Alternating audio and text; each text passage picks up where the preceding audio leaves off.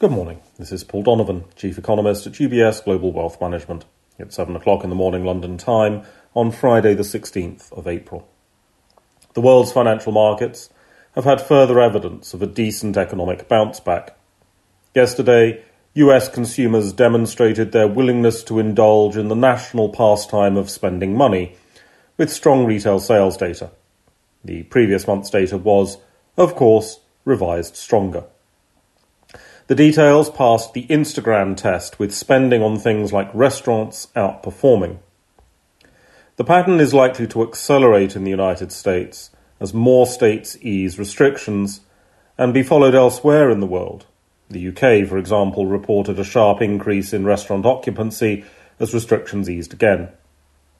It's worth reiterating that this pattern of growth cannot be made to fit into the normal recession recovery mode, and it is important that investors do not look too closely to the past for parallels.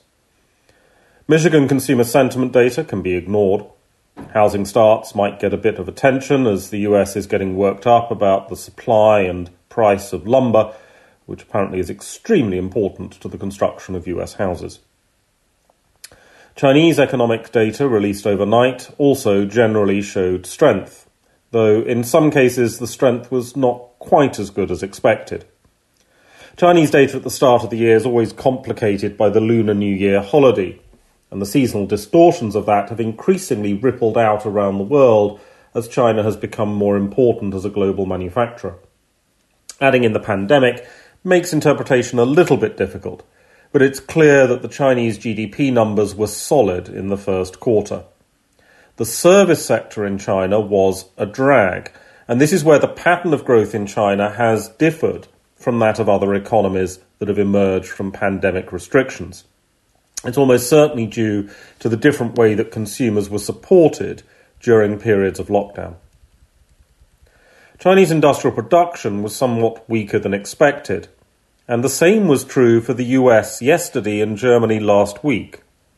In absolute terms, the levels of industrial production are not necessarily bad. They're just not as strong as had been expected beforehand.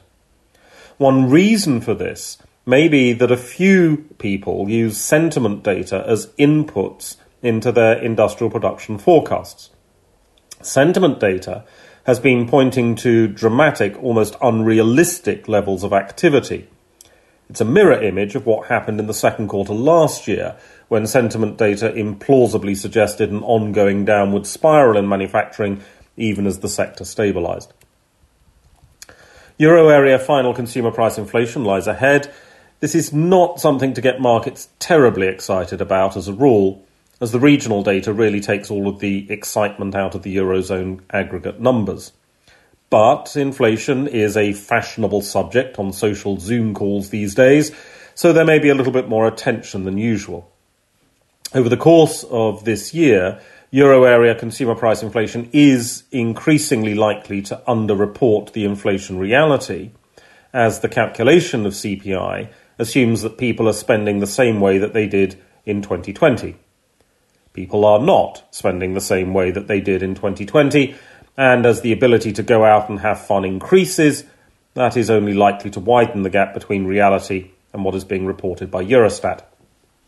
The gap will not be huge, but it is likely to be noticeable. That's all for today. Have a good day.